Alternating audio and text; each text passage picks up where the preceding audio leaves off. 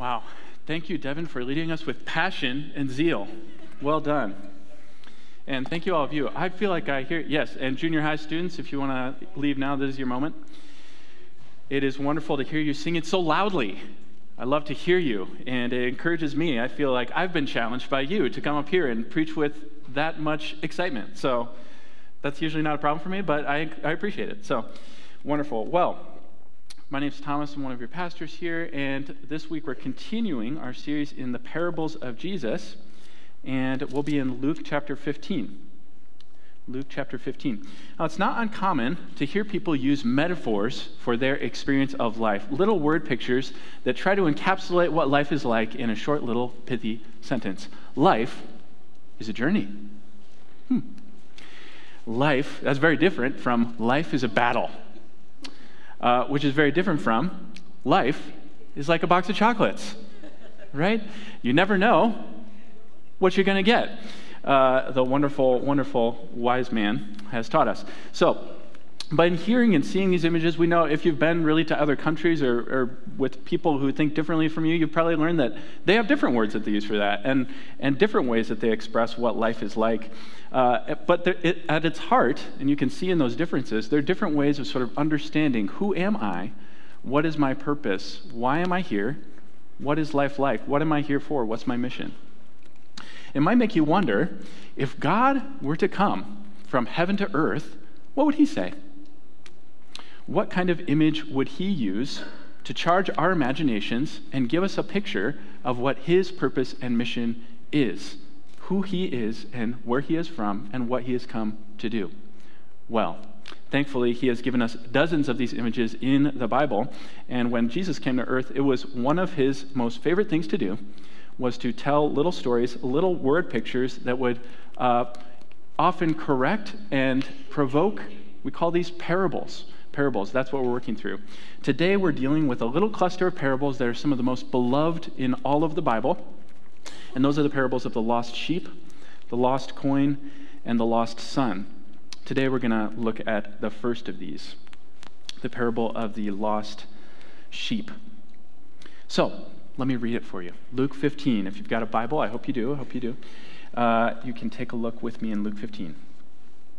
Now, the tax collectors and sinners were all drawing near to him, and the Pharisees and the scribes grumbled, saying, This man receives sinners and eats with them. So he told them this parable What man of you, having a hundred sheep, if he has lost one of them, does not leave the 99 in the open country and go after the one that is lost until he finds it? And when he has found it, he lays it on his shoulders, rejoicing. And when he come home, comes home, he calls together his friends and his neighbors, saying to them, Rejoice with me, for I have found my sheep that was lost. Just so, I tell you, there will be more joy in heaven over one sinner who repents than over 99 righteous persons who, have, who need no repentance. The reason that Jesus told us this story was to encourage the Pharisees and scribes to reconsider Jesus, to reconsider their own lives at a deep level. And he wants to do the same thing for us today by teaching us some lessons about himself. So let's pray and ask God to do this very thing. Heavenly Father, open our eyes, we pray. Give us ears to hear, eyes to see who Jesus is, for who he really is the final and fullest revelation of his Father God, of you. Let us see this clearly. Help us to accept him as he is, not as we wish he would be, not as we would have him be, but as he is, as you are. Help us, even if we have been walking with Jesus for a long, long time, to let this word challenge, encourage, and transform us Help us to learn your heart for the lost sheep. Let us settle for nothing less today than an encounter with the resurrected Jesus that forces us to reconsider our lives. That's what you want to do. We know that's what you want. Help us to want that too. We pray all this for, in the name of and for the the purposes of Jesus. Amen.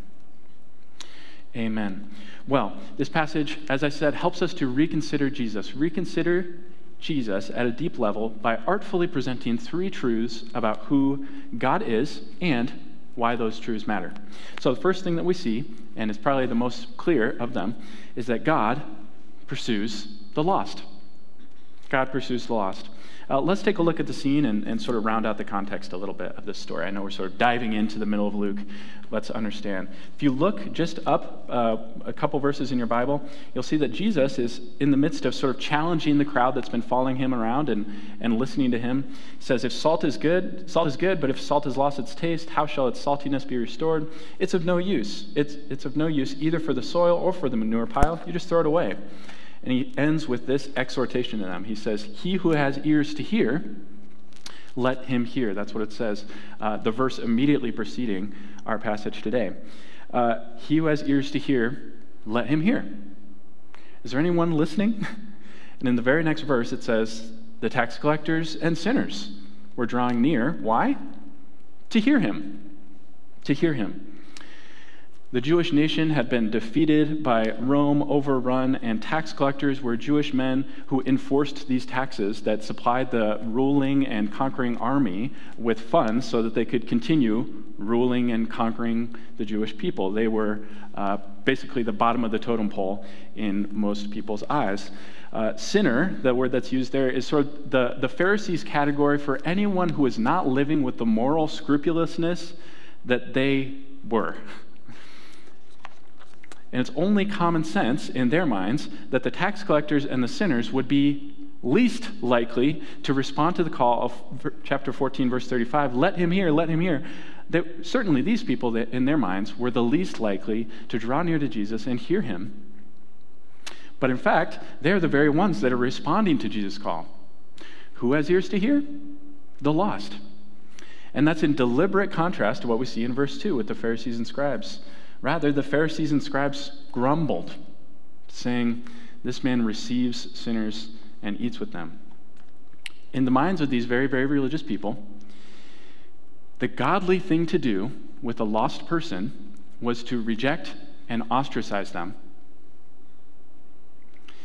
Instead, Jesus, at this, especially at this point in the, in the book of Luke, has become famous, indeed notorious, for not just an openness to the lost, but for an intentional pursuit of, in their minds, the wrong kind of company. This story, it, it, almost seems as if, you know, here the tax collectors and sinners drawing near to hear him, and the Pharisees are grumbling. This man receives sinners and eats with them. And it's almost as if Jesus tells a story as if to say, oh no, it, it's much worse. it's much worse than that. It's, I'm not just receiving and eating. And they were thinking to themselves, how can this man call himself a spiritual leader when he is constantly surrounded by people who are not honoring God? On another occasion, we, we learned that Jesus dined with a Pharisee in his home, in the Pharisee's home. And a local woman caught, caught wind of this, knew that, that Jesus was dining there, and, and she dared, even though she knew she was a sinner, to come and, and be with Jesus, to come and honor Jesus by cleaning and anointing his feet. You might remember the story. And the Pharisees, response to this in that story was to say this to himself If this man were a prophet, if this man were a prophet, he would have known who and what sort of woman this is who is touching him, for she is a sinner. And this encapsulates the Pharisees' impression of Jesus that his habit of entertaining the wrong kind of people invalidated his spiritual credentials. He could not be who he says he is because he is not hanging around with the right kind of people. Surely, they thought, if God were to come to earth, if this man is really who he's claiming to be, he would have spent his time with the right kind of people. The faithful people he would seek out. Who would he be seeking? Not them. He would be seeking out the people who are devoted to him, the people who are faithful to him. He would be spending his time with people like, well, like me. silly when you say it, but you can see how Jesus is eager to unmask their self deception. And so Jesus tells this story to hold up a mirror to them to say, This is what you look like. It's a compassionate move in the end. Jesus' story is whispering to them, Is that really what God is like? Is that really what God would do?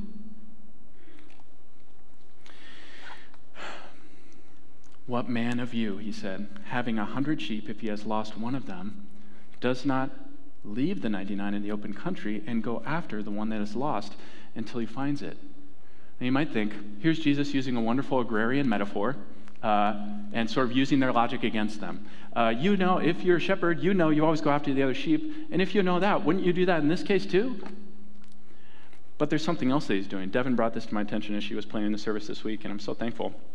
In Ezekiel 34, 2 through 4, one of God's prophets, Ezekiel, he rebukes the leaders of Israel by saying this Son of man, prophesy against the shepherds of Israel. Shepherds of Israel, he calls them. Prophesy and say to them, even to the shepherds, Thus says the Lord God Ah, shepherds of Israel who have been feeding yourselves. Should not shepherds feed the sheep? You eat the fat, you clothe yourselves with the wool, you slaughter the fat ones, but you don't feed the sheep. The weak you have not strengthened, the sick you have not healed, the injured you have not bound up, the strayed you have not brought back, the lost you have not sought, and with force and harshness you have ruled them. Jesus is invoking this ages old rebuke of the leaders of his people. The Bible, wow, pulls no punches when it comes to leaders who don't demonstrate God's character. This was challenging for me this week. As I read through this, I thought, am I? Am I doing this? Is this this rebuke is for me as well? Uh, I would challenge all of, uh, especially those who are leaders here. Let's take this to heart. Um, and Jesus is invoking this rebuke to make a simple point. God's character has not changed. When Jesus came to earth, he was not showing us a new, shiny, with improved features version of God. This is how God has always been. This God has always been a shepherd who has gone after the sheep. It is not Jesus' mission to innovate upon who God was before, but to bring to full manifestation, full uh, revelation who he has always been. And so his challenge to the shepherds, the leaders, the Pharisees of that day was Haven't you seen the character of God? His, it turns out God is like a shepherd who is so eager to maintain the integrity of his flock that he will go to great length to restore those who are wandering away. Uh, that, that passage really concludes in verses 11 through 12, which Devin read for us. For thus says the Lord God Behold, I, I myself, I myself will search for my sheep, and I will seek them out. As a shepherd seeks out his flock when he is among his sheep that have been scattered, so I will seek out his sheep. This is hundreds of years before Jesus ever came on the scene. And Jesus is saying that he himself, he, he's saying, I myself am the godly shepherd, the one godly shepherd of Israel, in fulfillment of Ezekiel 34, the fullness of God's character. Here I am. He was not being hyperbolic, he was being serious. This is the character of God. God pursues the lost. Not because he wants to, not because he, uh, on a flitting whim, decided to. It's his character, it's who he is. Quite a few years ago, I was working at an Iowa football game, and this was back in my college years. And I remember one of my supervisors, was a pretty serious guy and very committed, very hardworking. And um, I remember when we were uh, at one of these games, and he got a phone call from, he, he, never really took sort of personal phone calls, but his, his wife had been calling him, calling him, calling him. He finally picked up, and you should have seen the expression on this man's face change because he found out his son, at this 100,000 people around Kinnick Stadium, his son had been lost. And I mean, absolutely frantic. Some of you have felt this before. I, I, know even if you, you know, if you have a kid or whatever it is for you that would be so precious, a dog or something, I don't know what it would be, but for this man, I just remember the franticness in his eyes, his wild eyed, sort of uh, breathing hard, running around the stadium, calling everyone he could, security, whoever, leveraging every possible opportunity that he had to relocate his son who had gotten lost. And perhaps you have felt that sensation too. I know just the other week I was in the park and I thought, I haven't seen Jack for about two minutes. and you know, you have that little moment of sort of like, no, no, no, I'm sure, I'm sure he's fine, I'm sure he's fine. But I have, and now it's been another minute. And you know, I might just get up and look around. Uh, maybe I'm being crazy. I might just look. Have you felt that? The pit in your stomach, the drop, the lurch, the sense of oh no. This is God's heart of eager and earnest pursuit for the lost. And as for the Pharisees, their attitude was 180 degrees in the other direction, and their mission matched it. They were not burdened to seek out the lost, as Ezekiel 34 and as Jesus showed us. They were too busy kicking them out of their dinner parties. And so I wonder this is a great challenge for us today. Have we evidenced God's heart of pursuit for the lost? God's call for us is to bear a burden, a burden for the lost. God, it turns out, is like that shepherd. It's like, the, just as we have felt, the burden to share God's heart with those around us, those who do not know him. I know we've, we've been talking about this for, it feels like weeks now, because we've been in the book of Acts, and that's been such a feature. And I think what's unique about this passage uh, is the aspect of Jesus, his criticism is specifically, it seems, of their grumbling. He, he has a care for their emotional state as they consider. Maybe when you think of sharing the good news and pursuing the lost, the lurch in your stomach is not so much for them, it's for you because of how terrifying it is. Uh, I think God's call for us, and maybe this is your prayer even in this moment, is God, give me that kind of heart for them. And help me find people who can help me follow through on it. The implication of that first lesson is clear.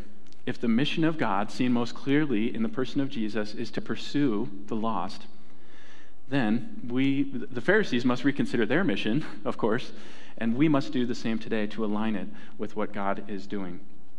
Jesus said, As the Father is sending me, so I'm sending you. And so we must do that. We must embody this joyful shepherd in every realm that God has called us to. And so we've learned God pursues the lost. So reconsider your mission. Second thing we learn is that God rejoices over repentance. That could be the, the dominant emotion that seems to show up in here, apart from the Pharisees grumbling, is joy. Joy in the heavens, joy with, for the shepherd, joy for the whole community. At this point, it's clear this parable sort of has a misleading title, doesn't it? uh, the parable of the lost sheep. There is a lost sheep, but who's the star of the story? It's the shepherd. The shepherd is really the star of the story. The sheep is barely described. In fact, what's unique about this, you, you know, I might be tempted as a preacher to go, ah, think about the sheep, enter into the mind of the sheep, think of how this was for the sheep. That's not really the, what the passage cares to tell us. All that happens to the sheep is he's found, he's carried, and then he has a party. we find out it's only after Jesus tells the story, if you look down in verse 7, he says, Just so I tell you, there will be more joy in heaven over one sinner who repents than over 99 righteous persons who need no repentance. The only thing we find out about the sheep is that at some point in the journey on the shepherd's soldier, uh, shoulders or being found, I don't know when, he deeply reconsiders his life, apologizes to God, and comes back into his family, into the fold of the sheep, so to speak. And so Jesus is, of course, himself, the, the eagerly anxious, searching shepherd looking for these kinds of sheep. I remember, uh, you know, it's important, I think, too, at this point, to remember what was repentance to a Pharisee?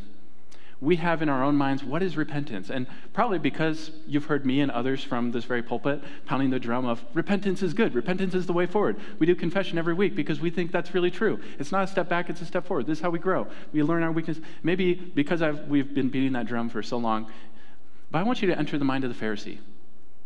What, was re- what did repentance conjure up in their brains as a Pharisee? Uh, a few years ago, I was riding my bike, which I often do, riding my bike here to work, and I remember it was sort of early, it was sort of a spring morning, and it was such a nice day. I had a little bit of reading to do. I sat down behind the IMU there on campus, and there's sort of that area right along the river. And there's actually stones that sort of make a little low dock that actually go basically right to the water's edge. And it's just like, it's almost like made for you to jump off of there. I don't know why you would ever do that. Anyway, I was riding my bike there, and um, I remember it was the most peculiar thing because I sat down there, and my feet almost getting in the water, and this man, came up. He was also on his bike. He came up, parked behind me, and I thought, oh no, what is about to happen here? I just thought this is, I, don't, I was just anxious. And this guy came up about seven feet away from me. He disrobed almost completely, got into the river. Not, he didn't jump in, but he get, went down to the water's edge, put himself in the water, dunked himself all the way underneath, brought his hands under the water, reached back up, grabbed it, came back out, and he started. He, he had brought a towel, he had brought a change of clothes, he was completely prepared, prepared for this. Do you know what he was doing? He was baptizing himself. And I, I realized this kind of as he was doing it, and I thought, oh my goodness, do you realize you're baptizing yourself three feet away from a pastor? I mean, come on. And so I, I got to talk to him. I got to talk to him. And so I, I said, uh, Good morning. I, what do you say? Are you cold? I don't know. good, hi. Uh, good morning. I, I remember just, tr- I didn't know what to say, and I just tried to sort of approach him in a non threatening way. And he could not have been more clearly mad at me. Um, just kind of cursing me out, did not want my attention on him. He didn't, you know, he hadn't addressed me when he first came up, and he, he had put on his clothes and got on his bike and got out of there as fast as he could. And what I realized is he was repenting in his way of understanding it, what he was doing, I, I, I'm not exactly sure sort of what religious system that was part of. He could have been an Orthodox Jew or something else, I'm not exactly sure. But what, what he was doing was painful for him. He didn't want to be seen. I, me being there was in his mind the worst thing that could be happening. He was, he was deeply apologizing. He was shameful. It was private. He, it was painful for him. And repentance, I think, in the mind of the Pharisees was like that private, painful, difficult. It doesn't re- represent a gain of life, it's loss. Repentance is only loss. But Jesus built his ministry on repentance. In Mark 1, uh, great, Jesus' great announcement of, he says, The time is fulfilled, the kingdom of God is at hand. Repent and believe in the gospel. It's a call to everyone, not just righteous people. It's a call to all people. Repentance, according to Jesus, means turning away from things that dishonor God and asking for his forgiveness and turning toward this new way of living through Jesus. Repent, he says, not just repent, but repent and believe. There's something turning away from sin, turning away from our own ways, and turning toward God and his ways. Believe in the gospel. And the ironic thing is that Jesus and the Pharisees probably would have largely agreed on that definition. Yeah, that's right. Repentance means you stop doing bad things and you start doing the things that honor God. But in the Pharisees' minds, repentance was, like I said, it was a step backwards. Repentance, in the, in the mind of a Pharisee, was spiritual neediness. And the Pharisees majored on spiritual wealth. To call them to repent was to tell them that the thing that they thought was best about them was not of any use at all. The passage is reminding us that what ultimately attracts God in a lost sheep, in a lost sinner, is not spiritual stamina, it's spiritual exhaustion.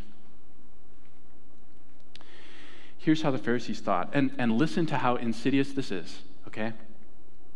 The Pharisees thought God loves good people, and he's also willing to work with tough cases. Isn't that almost right? And exactly wrong. The truth is, God is only willing to work with sinners who come and collapse under the weight of their own efforts into the arms of Christ. Only then are we finally ready to reconsider Jesus at a deep level. When we are able to abandon our own spiritual resources and accept what he is offering us. Only when he has emptied our hands of all the things that we think we're bringing to him can we actually receive what he's willing to give us for free. I remember in, uh, in ninth grade, I was in a shop class. It was really fun, actually. Um, one of the projects that we did was we made a boomerang, and it was made of fiberglass. I don't know if you're allowed to do this anymore. It sounds incredibly dangerous. But uh, they let us, me, ninth grade, make a dangerous weapon. Anyway, uh, but I remember it was made of fiberglass, and sort of one of the last steps that we had to do was we had to um, uh, sand it on a big belt sander, and these big, if you've been in, you know, they're kind of scary. Anyway, they're very scary to me now, as you're about to find out. Because as I was sanding this boomerang, I pushed down too hard on it because I was impatient, because I was in ninth grade.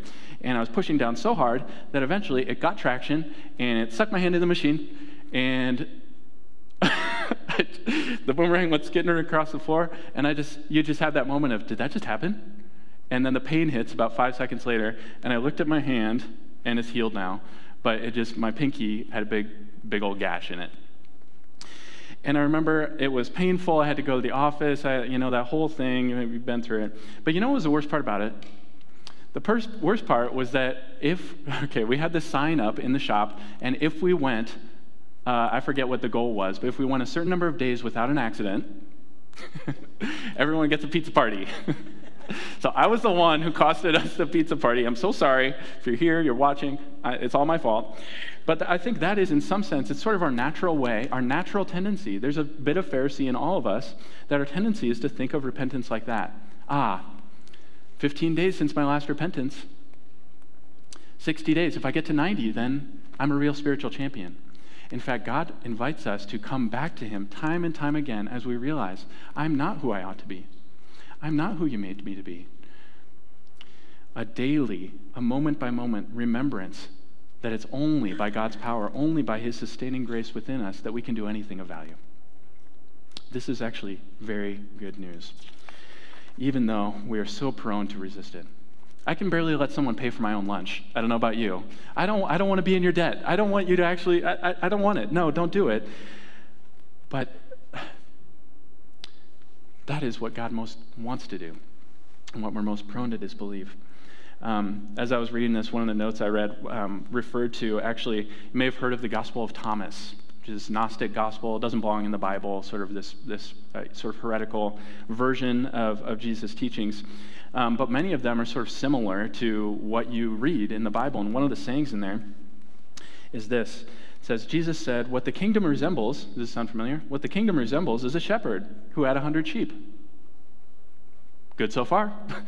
a shepherd who had a hundred sheep. One of them, the largest, strayed away. He left the 99 and sought the one until he found it. And the story continues basically unchanged. And with the two words that they insert there, the largest, what's, what's in the mind of this sort of Pharisaical writer of this, of this Gospel of Thomas?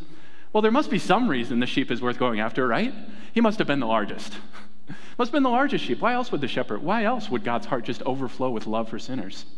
Must have been the biggest one, the most valuable one. It was financial. For honest, what, what in your heart, for honest with ourselves, what would you insert there? The kingdom of God. The kingdom resembles a shepherd who had a hundred sheep. One of them, the smartest, straight away. And therefore, God's heart was moved with compassion. The kingdom res- resembles a shepherd who had a 100 sheep. One of them, the most faithful, straight away. And the shepherd said, I, I must have the most faithful sheep. But what would my flock be without? The kingdom resembles a shepherd who had 100 sheep. One of them, the most powerful, the best leader, the most beautiful, the most handsome, the kindest one the easiest to manage, the one who disappointed him least often. No, no, no. The only thing that can keep us from Jesus is our own goodness. And that is one of the things that the Pharisees most desperately needed to hear. Most desperately, that God is ir- irresistibly attracted to your weaknesses. God is going to make greatest use of you when you come to that realization. It's true for me too.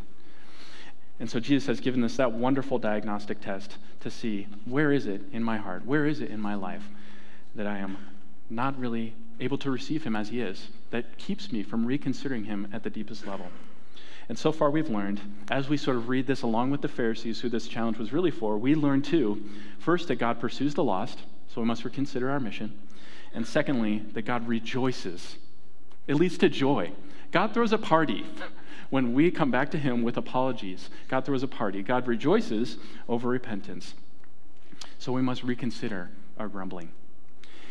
Finally, we must see and we must remember this is a story about God loving religious people, God loving Pharisees wouldn't it be easy with this parable and with many, the more I've read through all the parables and tried to sort of prepare ahead of time, the more I've realized this is a core theme of so many of the parables. Wouldn't it be easy for us to come to the conclusion that Jesus is fundamentally anti Pharisee? That, that he just really does not like religious people? the pe- these people are trying their best, by the way. They're trying their best to please God. you might think Jesus has basically given up on these people and he's delivering this rant just to get, I don't know, to get some steam off? I don't know. Release some tension? He's had a hard day? No. But think about this Jesus apparently has thought so much about these Pharisees, understood their criticisms, understood their grumbling, that he has not come up with just one story, not two stories. Think about Jesus uh, up early in the morning praying, and he's thinking about these Pharisees, and he's thinking, how am I ever going to get them to see how completely backwards they have this thing? How are they ever going to see the gospel for how good of news it is? How are they ever going to reconsider me and what I'm about to do on the cross for them? Maybe a story would work. Maybe if I can get them to enter this story, enter this universe that I'll sort of create with words, they can see that they are, they are missing it. That does not sound like the behavior of a person who is writing them off. Far from it. Imagine if someone did that for you. They said, I, am concerned for you. I've, I've, I've come up with a story to help explain it to you. you might be a little frustrated, but you'd say, This is an act of love. They've really thought this through. They've really come up with this. Uh, they've thought deeply about who I am and what will be effective here. What is Jesus doing? God, remember, first lesson we learned God is the kind of God who pursues the lost. And there's perhaps no one in this story, and really in the whole of the Gospels, that is more lost than the religious leaders of his day. Think of the prodigal son the story that's coming up too from this. What's, what is really the moral of the story? Jesus tells that so that they can see, I'm the older son who won't come into the party, won't come into the rejoicing. Think of, the, uh, think of Saul. We, we went through that two weeks ago. Jesus just upending his life. Why? Because he loves him. He loves him in spite of his religiousness, in spite of all of his sort of self, uh, self-justifying behavior. What is Jesus doing? Jesus is pursuing them. Jesus is loving these Pharisees. Jesus is trying to hold up a mirror to them to show them what they really look like. And this is what we need most, too, in order to become joyful repenters. And don't forget, uh, this story is not just sort of a nice story, not just sort of a nice illustration that Jesus kind of came up with. This is his story. This is Jesus giving words to what he is doing on earth. This is Jesus. How far was he willing to go to find his lost sheep? How far would it take to find lost sinners? It would take him all the way to the cross. It would take him all the way to the cross. And the Bible tells us that it was for the joy that was set before him the joy of our repentance, of lost sinners' repentance, of them coming back to the Lord as he seeks them out, the shepherd who loves. Did you know that is the emotional heart for God, if he does have that? Not that he flits to and fro, but in Jesus we see the expression of who God really is in his character deeply burdened. Maybe you're here and you're feeling not so much like a Pharisee, but just like a normal person, evaluating the situation and thinking, is, who is this Jesus? He is the God who has come after you. He is the God who will do nothing, who, who will do everything. He, he will stop at nothing to pursue you, to find you, to draw near to you. And every, every one of us, he is ready to forgive us of our religiousness that keeps us from him in its many forms. Jesus loves stereotypically religious people who outwardly think they're better than others. They just think it. Jesus loves low key religious people who don't think they're better than others. Jesus even loves religious people like us who don't think we're better than very many people, but when we read the story, we go, we're better than the Pharisees. Come on. Jesus loves non religious religious people uh, who don't think they're spiritually superior, but they do kind of think they're better than other people simply because they do this right or that right. They vote for right person. They're, maybe they're just nicer. I'm nicer than most people. Jesus told this parable because he wants us, all of us, every single one of us in this room, to reconsider, deeply reconsider what is going on in the deepest parts of our heart and to see that the path to joy, as paradoxical as this sounds, comes not around repentance, not under, not over, but through. And he was willing to go farther than anyone, farther than anyone could ever go, through the teeth of death itself, to convince us that this is true. As there was joy on the other side of his cross, as there was life on the other side of his death, there is joy on the other side of repentance.